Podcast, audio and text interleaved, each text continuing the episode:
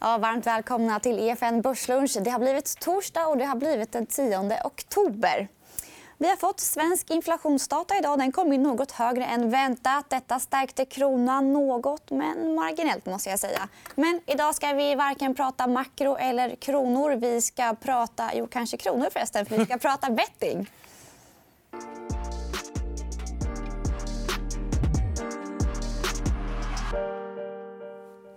Ja, och för att beröra det här ämnet så har vi med oss Peter Hedlund från Börsveckan, Kristoffer Lindström från Redeye och sen har vi också en eh, veteran i sektorn, får man lov att säga. Nu ordförande i Gaming Innovation Group.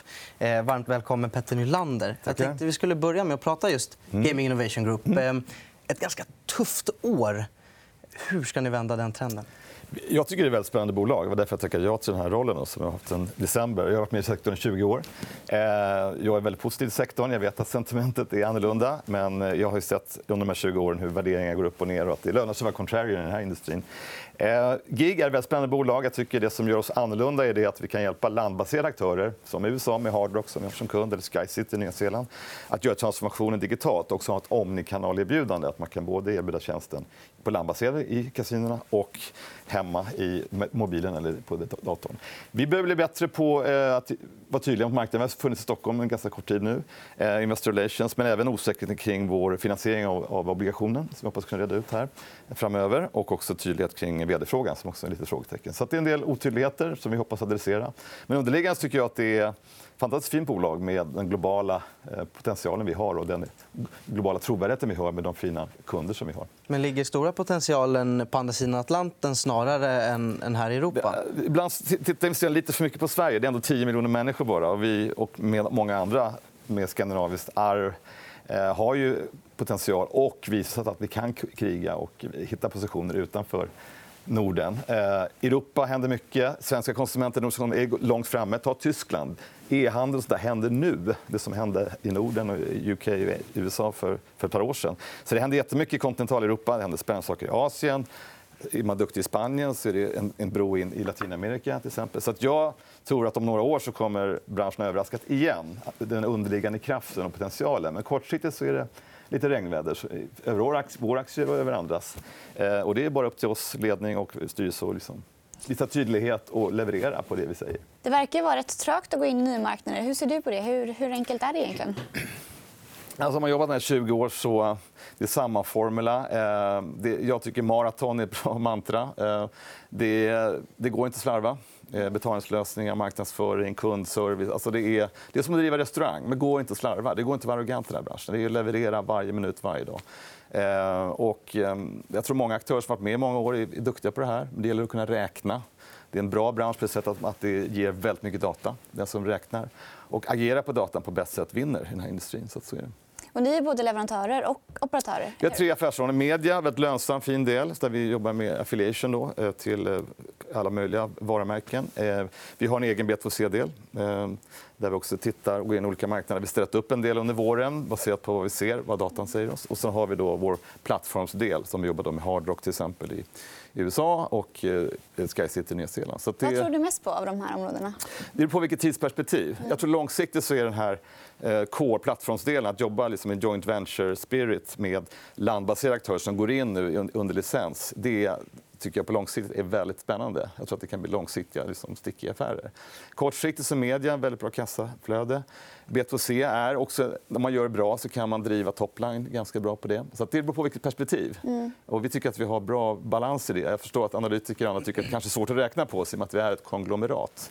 Ehm, och vi försöker förtydliga också. Vi har sålt av en del nyligen och försöker också tydliggöra underliggande affären för investerare och framtida investerare. Finns det en fördel i att vara ett konglomerat? De flesta renodlar sig ju mer och mer. Alltså, vi tycker att operativt att det gör det. Vi kan då konkurrera på vår core-del där vi erbjuder både plattform och services. Alltså riktig spetskompetens på hur man driver en digital affär. Så landbaserade aktörer ofta underskattar. Jag brukar säga det är som att vara tamkatt och, och vildkatt. Det ser likadana ut, men om man levt på viskas från farmors hand så är det lite annorlunda än att leva på på att jaga mat varje dag. Eh, så att det är väldigt stor skillnad att vara digital och vara landbaserad. Och vi kan erbjuda både det. Vi har den, det perspektivet när vi jobbar med våra kunder. Och det, det är starkt. Mm. Roliga och fantastiska jämförelser här i EFN Börs. Ja, det är både restauranger och farmors händer. Ja, ja, ja. Allt, allt på en gång. Eh, jag tänkte vi ska prata lite, lite om marknaden i stort. också. Du har ändå lång erfarenhet från sektorn. Tidigare varit vd på Unibet, om jag Ja. inte missminner mig. Sitter i Cherry-styrelsen. Ja. Ehm, eh, Eh, det, det har höjts röster, florerat rykten till exempel om att mycket spelande eh, i Sverige som skulle hamna i reglerade fickor läcker ut ur systemet. Eh, har du hört samma rykten? Känner du igen dig i det här? Ja, självklart. Det här är väldigt viktigt för, för lagstiftaren och eh, regulatoriska liksom, de myndigheterna. Att det gäller att hitta balansen här. Och jag tror att det finns en risk för kasinosidan. Eller, jag tror sportsbetting är ganska, liksom, ligger där det ligger i huvudsak. Men på de andra produkterna finns det en risk eh, om man inte har den ödmjukheten från lagstiftaren att inse att det här gäller att hitta en balans. Och jag tror att eh, den balansen är, det är farligt nära där. Så att det, är, det är viktigt att man har en dialog, lagstiftaren och operatörerna, med, med myndigheter och lagstiftaren. Mm. Det, det, det har varit en stor kanalisering. Det har varit faktiskt en succé ur lag, lagstiftarens perspektiv, tycker jag. Och jag förstår inte kritiken riktigt från Nej. lagstiftaren. Jag tycker det är märkligt. Eh, ak- aktörerna har visat på en stro, väldigt stor samarbetsvillighet. Men det är viktigt att man lyssnar på operatörerna här för att få en balans kring det. Annars kommer det börja läcka. Tack så mycket för att du gästade oss. Petter Nylander. Du ska lämna oss, men vi andra ska prata vidare om branschen. Vi ska börja med att titta på en graf som visar på värderingarna i sektorn. Den börj- de börjar ju sjunka här. Sjunkit länge. De har sj- sjunkit ett tag. Det har de absolut gjort. Och då undrar vi såklart, Kristoffer, är det läge nu att köpa? Alltså vi, vi, över, överlag så är ju att värderingen har kommit ner väldigt mycket. och Det är mycket kopplat till eh, oro kring eh, reglering primärt. skulle jag säga. Plus att det finns lite annat perspektiv med nya fondbestämmelser och liknande som, som skapar säljtryck. Eh, men eh, vi körde till exempel en, vi, vi har ju varje år en, ett stort event kring det här där många bolag kommer och presenterar bland annat gig.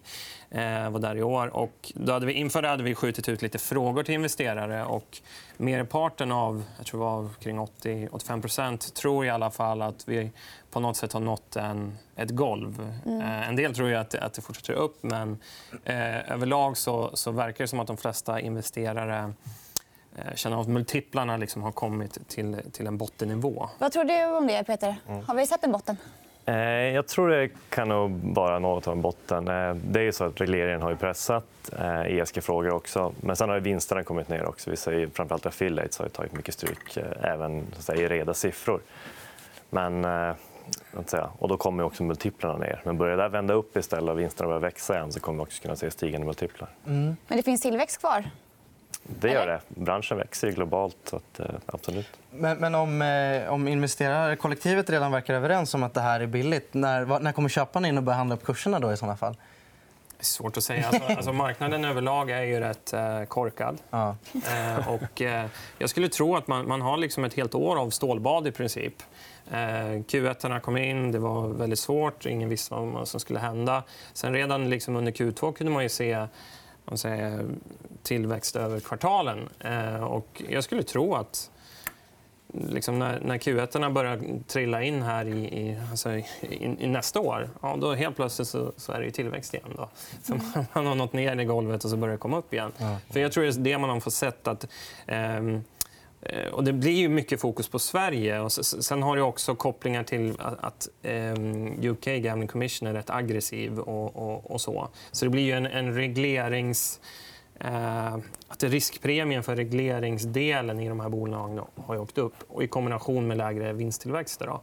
Men jag tror Det är svårt man... att räkna på bolaget. Då, va? Det är väldigt svårt. Ja. Men eh, det är därför det sker eh, stora svängningar och sånt. Men jag tror det tar en tid. Och, eh, jag tror ändå man får se någon slags golv. För att till slut så blir det nog intressant för att det sker utköp och liknande. Det finns liksom en, en, en gräns hur, hur lågt det kan sjunka. På, på ett annat sätt. Bra. Ska vi ta och titta på dagens första bolag, eller förutom Ja. GIG? Då? Ja. Kindred, som också haft det väldigt tufft, likt de andra. Ja. Har det bottnat där också, då, Peter? Det tror jag nog det har. Eh, dock så kanske man måste ta ett lite långsiktigt perspektiv här. För att man har ändå Nederländerna som kommer att regleras. Vi såg problem i, Norge också med betalningsblockeringar. Eh, så det kan ta lite tid här, men Kindred har en gedigen historik och nu får man ändå Kindred till rabatt. Men ett tufft år ser vi på grafen här. Absolut. Eh, Sverige har ju inte varit särskilt eh, roligt för Kindred. Men man växte ändå 19% på reglerade marknader ex Sverige. Men sen har man då Nederländerna problem, Norge problem. Men man går in i USA. Eh, man är aktiva där sen i, i maj tror jag, med Casino i New Jersey. Man lanserar en sportbok där, sponsrar New Jersey Devils. Eh, gått in i Pennsylvania nu. Eh, det finns ändå tillväxt där. Man är en kvalitativt val i sektorn. Henrik Tjärnström, eh, duktig vid rodret, köper aktier. Borde kunna göra något förvärv snart också. Och om de inte sätter att säga, förvärv i, i balansräkningen så kommer man antagligen dela ut 6-7 procent. För, fördelen med Kindred är att de har ju råd att det backar i Sverige. Mm.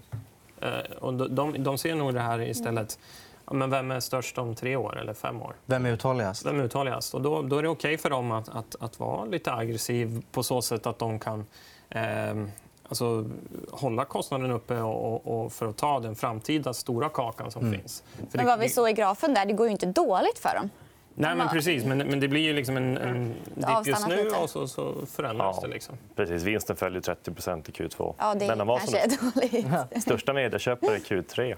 Så att man fortsätter satsa, sponsra allsvenskan i fotboll och sådär. Ja, men från och med nästa år så har de väl namn, namnet till allsvenskan. Så att säga. Så, och det är väl också en grej som du pratade lite om, Kristoffer. Att att man kan eh, svälta ut mindre, kanske inte lika förberedda konkurrenter. Att man kan gynnas av att det är tufft nu. Man har ju råd, att, i och med att man är så pass stor, att köpa rättigheterna till allsvenskan vilket kanske en mindre aktör inte har. Mm, men så är det också. Det, det, regleringarna som kommer ske över Pan-Europa för med mycket compliance och krav och teknisk kompetens och hela biten. Liksom. Och det där är, det är svårt för dem som inte är nog stora och kan bära den typen av kostnader. Det kan ju Kindred göra. De mm. skulle kunna hålla sig afloat i mm. väldigt många år. så att säga. Eh, sen blir det en effekt på aktiekursen kortsiktigt. Mm. Men långsiktigt tror jag att Kindred är en av vinnarna. Mm, vi har en Twitterfråga. Vi har fått väldigt mycket frågor inför programmet. Jättekul. Varför står Kindred stilla trots köprekar och höga riktkurser? Och det här är väl en väldigt relevant fråga med tanke på mm. det vi precis pratade om. Varför är eh, analytiker och, eh, och så vidare är ju överens om att det är billigt. Vart är köparna? Är det ESG som spökar? Ja, du har ju mycket institutioner i ägarlistan. Så, att så kan det vara. Eh, men sen är det också förmodligen den här våta filten från Nederländerna. Man fick ju böter där. Så att om man pratade tidigare om en sån cooling off-period på två år, då var det framförallt bett som man pratade om. Men sen Kindred då fick böter också bör man kanske oroa sig lite för den pucken också. Så de avvaktar, tror du? Kristoffer? Ja, alltså, marknaden är oftast ineffektiv. Liksom, i, eh, alltså, eh, prissättningen långsiktigt korrelerar ju med hur bolagen utvecklas. Kortsiktigt så är det ju bara noise och psykologi. Liksom. Så att, eh... Effektiva marknadshypotesen ger du inte mycket för? Nej, inte när man jobbat ett tag och, och, och ser när information kommer ut och tydligt så betyder det nåt och så händer ingenting. Och sen är det någon som upptäcker det och så händer det då. Så att, alltså, även Kindred är ett väldigt stort bolag. Men jag menar, överlag så folk har fokus liksom knappt ett kvartal ut liksom, eh, i sina placeringar. Mm. När det egentliga värdet sätts, vad, vad händer om 5-10 år? Och, eh, och vägen dit, så att säga. Och det, det är det som påverkar, tror jag. Liksom. Och just det här med just när flöden pressar aktien blir det ja. ett jättebra köpläge. Då. Mm. För du får ju en större del av bolaget. Så säga. Det är aktien kopplat till vinsten som är intressant. Mm. Så du får en större del. helt enkelt. Det blir billigare. Mm. Och du var inne på det, Peter, och pratade om eh, USA. Vi har fått en tittarfråga om det också. Jag tänker att vi ska gå in lite djupare på det. Hur går det för egentligen eh, Kindred i USA? Mm. När ska de få skörda frukterna av satsningen? Det, man är som sagt man är nyss inne där, en ny marknad. Eh, det är egentligen inte en marknad, utan varje stat är en marknad för mm. sig som ska regleras. Du har en skattesats. Man vet inte om licenserna delas ut till onlineoperatörer eller om det är knutet till ett landbaserat kasino. Så det, är väldigt svårt att säga. Det kommer ta sin tid. Det här. Mm. Plus att man gör förluster nu och måste etablera sig ett helt nytt varumärke. Så att jag tror i, i Q2 tog man kostnader på knappt 2 miljoner pund. Det, det är självklart investeringar för framtiden. Det är en, det är en enorm marknad när den väl kommer att öppnas upp. Men, men exakt som du säger, så det är att jämföra hur länge det har tagit att reglera upp i, i EU. Liksom. Det är i princip samma eh, faktor här. Än att det kanske, kanske kommer att gå lite snabbare för man har mer att kolla på. Men eh, man måste ju se investeringen i USA på 5-10 års sikt. Liksom. Mm. Det, är inte, det är inte något som kommer inom ett, eller två eller tre kvartal. Mycket bra. Vi lämnar Kindred där. Går vidare till eh, NetEnt, eller som många slang kallar den, Nettan. Ehm, du hade en spaning där, eh, Peter. på De har förvärvat Red Tiger, men du är inte helt övertygad. Just Red Tiger fick vi ganska lite information om. Eh, Men framförallt är det så här, NetEnt har varit en lysande stjärna i leverantörsledet. Man har vuxit över 30% Nu gör man istället... Man tappar egentligen tillväxt. Eh, Här. Förvisso lite regulatorisk oro, men tydlig liksom, trend neråt. Så att man Och har... tappat marknadsandel ett tag dessutom också. Precis. Man har inte hängt med här i live casino-racet där EVA har tagit stora marknadsandelar. Eh, Sen har man även också haft problem inom sin kärnverksamhet, då, slots, där små aktörer kniper marknadsandelar. Som Red Tiger. Som Red Tiger. Och nu är det så här, man pratar om Red Tigers jackpot-spel som en nisch som växer snabbt. Och istället för att utveckla det här själv, då, vilket man inte verkar ha klarat av så väljer man då att köpa Red Tiger. Och Red Tiger tror jag kan må bra i Netens ägo. Så man har ändå säga, en distribution som ingen annan. Och man har compliance och eh, erfarenhet av reglerade marknader. Så man kan nog hjälpa Red Tiger. Men problemet är att gamla Netet blir inte särskilt mycket bättre av det här. Och kursen steg 30 och var den uppe i 34 kronor då tyckte vi att det här har marknaden tagit ut för mycket i förskott. Vi satte sälj och jag tror att den ska ner lite till även härifrån. Drog iväg lite för mycket, alltså. Eh, vi går vidare till Enlabs. Eh, som är ett, hur ska man säga, en liten speciell spelare i sektorn som tillvida att noterat i Sverige, mycket svenskt eh, i ägarlistan, men verksamma i Baltikum. Eh, och jag tror att ni båda är positiva till bolaget. Eh, kan det vara att eh, vi svenskar inte riktigt förstår Baltikum som kan ligga bakom att det är en hyfsat låg värdering? Eller? Ja, alltså jag, jag skulle tro... Alltså, de har ju också fått... Helt på, tal om en effektiv eller ineffektiv marknad. De själva har ju på något sätt sett att värderingarna har gått ner. Eh, trott, sannolikt i spår av eh, regleringen och hela biten här eh, som sker för bolag som är operativa i, Sverige medan de har noll kronor tror jag, i princip från, från, från Sverige, även att de har licens. Så att, eh, eh, absolut, jag tror det har spelat in. Och sen, sen tror jag att folk har lite svår förståelse för tycker att Baltikum är en liten marknad. Men är man liksom etta, trea och femma i de här marknaderna eh, med eh, fullt reglerade, bra regulatoriska eh, regelverk och där skapas det konkurrensfördelar också. Så, så har man en väldigt stark position. Och man ska säga att marknaden där växer väldigt fort för det sker en transformering från ändå icke-kanaliserat in till kanaliseringen. Så att den förväntas växa med ja, 20-30% per år närmaste fem, fem åren, minst. Liksom. Så, och digitala penetrationen är relativt låg fortfarande. Vad ska man sätta för multipel på Enlabs? Då? Det är en som frågar på Twitter. Och det är, jag tror att det är Pokertrader som frågar det. Med en något ledande fråga. Ja, de växer snabbast, har höga marginaler, högst andel reglerade intäkter och högst cash conversion av alla peers. Nej, men de är ju, alltså det, det är ju tydligt. Jag bara tog fram snabbt. Jag tror de har fem gånger snabbare tillväxt eller, och, och två gånger högre marginaler än peer-gruppen. Liksom. Och, och, eh, jag tycker det borde kunna förtjäna en högre multipel. Sen vad som är rätt, det... Det vet, det vet ingen. Håller du med. Peter? Nej. Nej, det är alltid svårt att sätta en multipel, vilket år man sätter den på, hur lång man gör prognosen, osäkerheten är, mm, med allt vad det innebär. Men, men jag har den på ungefär ev ebit knappt 10 på nästa år. Och då tycker jag definitivt man skulle kunna komma upp eh, en bit över. Vi Och kan... de, man hade all time high på alla nyckeltal i Q2 i princip. Och växer på bra. Ja, marknaden växer underliggande. Du har som vi sa, en låg mobilpenetration. Den, alltså, den ligger lite efter den marknaden om man tittar med svenska ögon. Så att man har mycket att ta av där. Men ni håller med om att det är billigt? Det är billigt.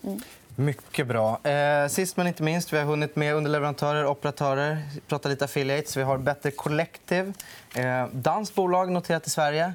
Fokus på sportbetting. Eh, har ju faktiskt gått om nu Catena Media i New Depositing Customers. Ganska eh, intressant ändå. Eh, vad tycker du om det här bolaget, Kristoffer? Ja, vi, har ju, vi bevakar Better Collection. Jag tycker för det första är management jättebra. Om man säger så här, skin in the game. Liksom. Ehm, eh, Både grundarna är fortfarande operativa och storägare. Rätt låg float, egentligen, då, vilket till viss del kan skapa problematik. Men liksom, de, de har, det är ett bolag som styrs av entreprenörer och de vill driva och bygga det här stort.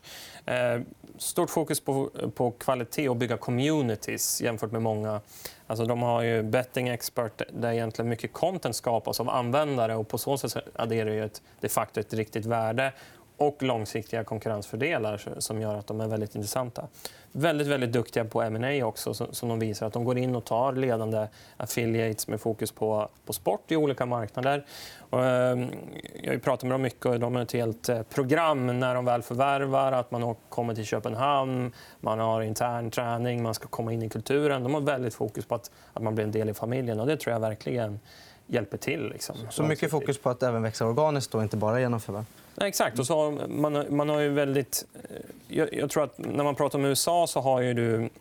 Det kommer vara olika led, men de som på något sätt ändå har lättast in är affiliates till att mm. börja med. Ehm, och, eh, Better Collective är en av de få som hittills har tagit en sån här RevShare-licens i eh, New Jersey. Eh, och eh, de är bra på sport, vilket också är stort. och hela biten. Då. Så jag tror att man har en god potential. Men samma sak här. Det är inte saker som gör att tillväxten dubblas på nästa kvartal. Det är en långsiktig sak i en jättemarknad som kommer, där de har bra position. Det är spännande att följa. Mm. Tack så mycket för att ni gästade. Och Börslunch är slut för idag, men vi är tillbaka redan imorgon. Och då gästas vi av John Skogman. Missa inte det. Och tack så mycket. Tack. Igen.